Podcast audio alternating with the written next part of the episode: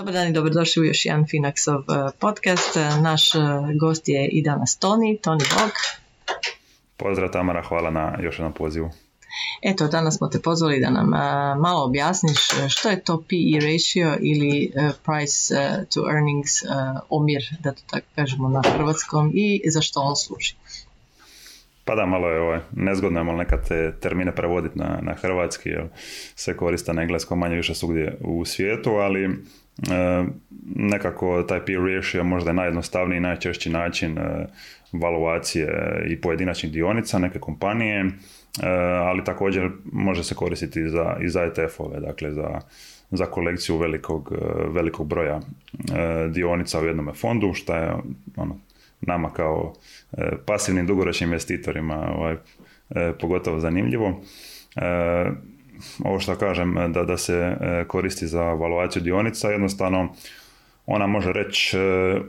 u jednome vidu, ne, ne daje na kompletnu sliku, ali koliko je možda nekakva dionica ili cijeli ETF e, relativno skup ili relativno jeftin. Pri tome mislim da na on konkretno govori koliko, koliko točno plaćamo za profit neke kompanije. Dakle, E, ako recimo e, price to earnings ratio od neke dionice ili, ili ETF-a skroz nebitno recimo 20, to znači da mi u principu plaćamo 20 e, eura ili 20 dolara za 1 euro ili dolar profita te kompanije. Dakle, on se, on se vrlo jednostavno može izračunati pomoću formule koja dijeli cijenu dionice koja, ili ETF-a koju možemo naravno vidjeti na internetu sa E, njezinom zaradom po dionici, e, to jest profitom po dionici. Tako da e, on se, zbog toga se zove često i price multiple, dakle ona govori koliko moramo množiti, to jest koliko, koliko puta plaćamo, kao što sam rekao, jedan dolar profita, je li to 10, 15, 20 ili tako dalje. Malo si se sad već dotakao toga, ali recimo da e, malo više objasnimo što to znači kad neka tvrtka ima visok ili nizak e, PE ratio. Pa nema nekakvog e, pravila koje je ukorijenjeno, ali u principu visoki PE ratio može značiti da su ili velika očekivanja postavljena pred neku kompaniju, dakle očekuje se da će ta kompanija u budućnosti možda zarađivati e, puno, puno više nego što zarađuje sad, to jest imati puno veći profit nego sad, ali isto tako može značiti da neka kompanija precijenjena, e, tako da e, on se često koristi kao nekakva polaznična točka pri, pri analizi pojedinih kompanija ili čak cijelih ETF-ova, ali isto tako obrnuto vrijedi i za nizak price to ratio, dakle to mogu biti neke kompanije E, koje, od kojih su niska očekivanja, e, možda ne znam, su to nekakve industrije koje, e, koje su na zalazu, od kojih se ne očekuje puno u budućnosti.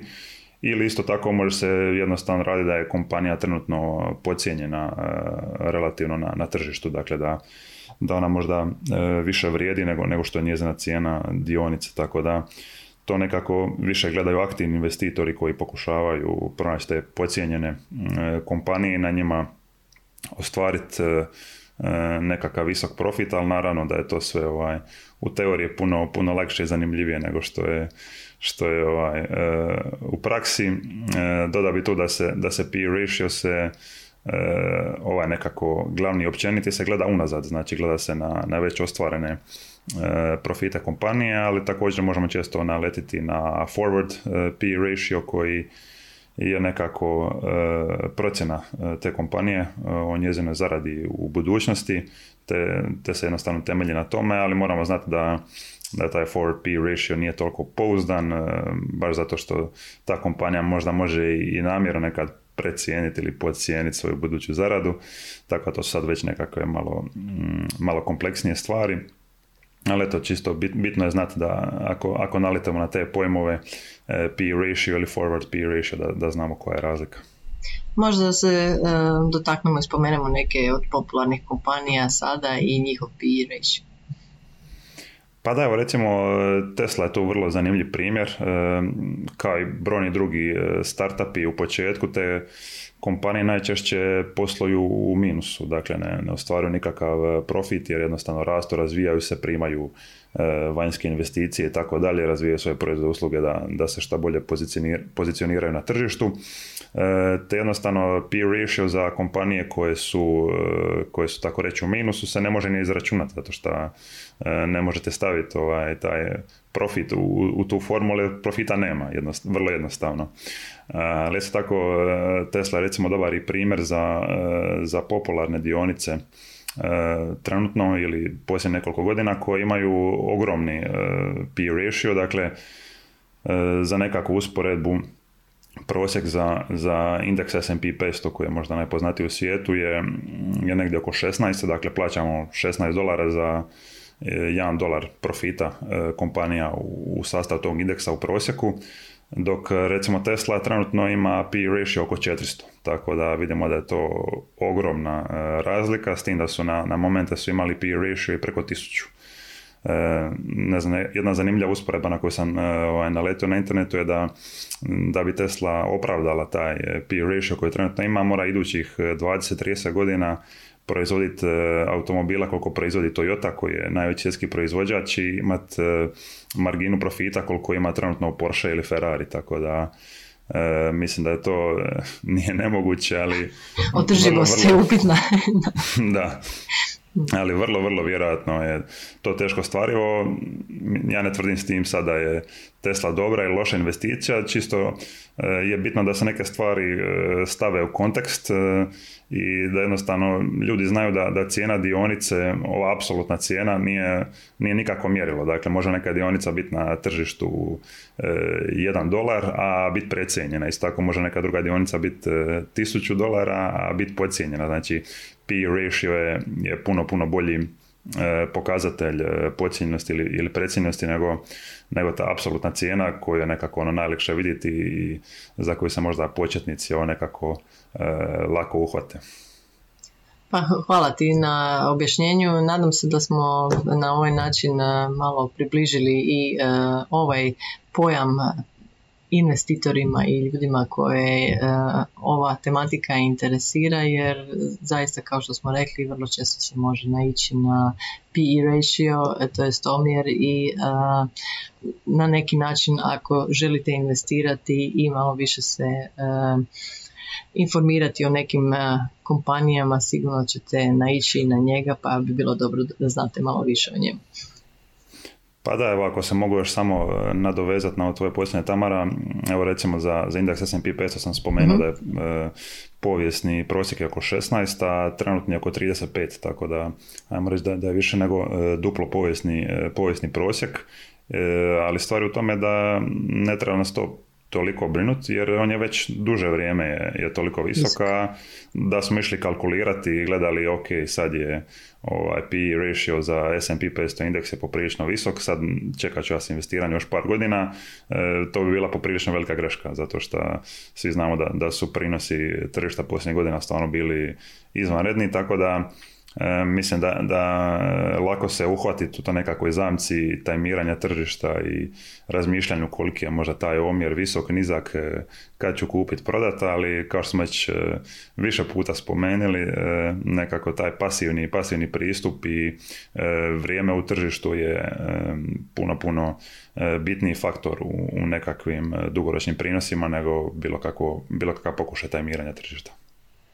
Pa ljudi uvijek e, mogu naći razlog zašto da ne investiraju ili su visoka tržišta ili su niska tržišta ili se očekuje da će biti e, nekakva kriza i je, tako da oni koji e, na neki način pronalaze razloge da ne investiraju uvijek će naći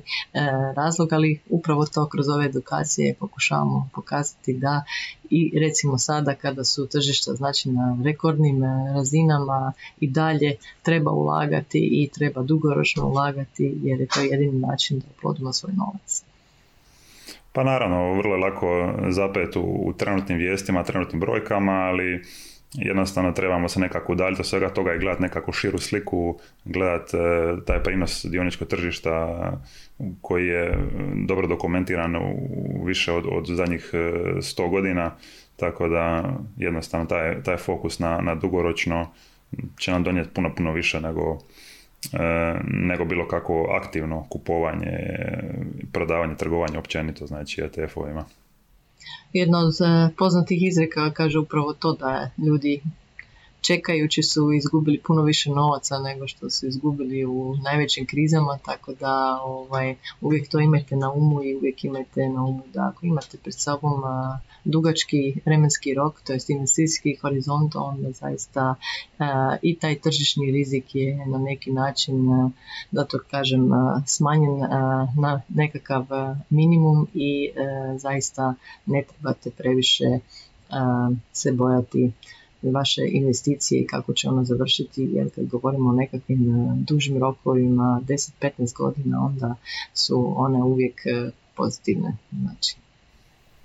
Pa da, evo i mene osobno kad ljudi pitaju koje su mi ovaj, e, najbolje i najgore odluke investiranju, uvijek kažem da mi je najgora odluka investiranju što nisam ranije počeo s investiranjem, znači daleko najgora odluka, to, to čekanje i vaganje i istraživanje. Mm. Naravno, bitno je, bitno je znati nekakve osnovne stvari i pojmove prije, prije početka. A najbolja e, odluka mi je početak investiranja. Dakle, jednostavno, samo šteta je to što se, se to nije dogodilo i ranije, ali nekako to iz mog osobnog iskustva, vjerujem većine, e, većine ljudi je nekako puno bitnije, znači to vrijeme u tržištu kojeg volimo, volimo naglasiti. Najbolji prijatelj investicije je to naše vrijeme. Kao i svega mislim u životu, vrijeme je nešto što ovaj, moramo jako cijeniti, tako da e, zaista vrijeme na tržištu uvijek je bolje da ste investirali jučer, ali ako niste, onda sljedeća najbolja mogućnost je danas. Da, uvijek je dobro vrijeme za početak investiranja, pogotovo ako stvarno još do sad niste, e, niste uopće investirali. Ja uvijek kažem da ste u nekakvoj win-win situaciji, znači ili će vaša investicija na početku odmah početi rasti i vi ćete biti sretni i zadovoljni jer ste napravili dobru odluku ili će vaša investicija početi padati i onda možete biti sretni jer ćete kupiti po još jeftinijoj cijeni i ovaj, e, postaviti se u još bolju poziciju za, za budućnost za dugi rok. Puno ti hvala Toni e, na ovom još jednom gostovanju. Eto, nadam se da smo i ovu temu dobro obradili i da smo ljudima na neki način e, pokazali zašto je bitan ovaj omjer i kako e, i za što služi. Hvala ti Tamara još jedan put na pozivu, pozdrav gledateljima i vidimo se opet, siguran sam. Pog, vidimo se.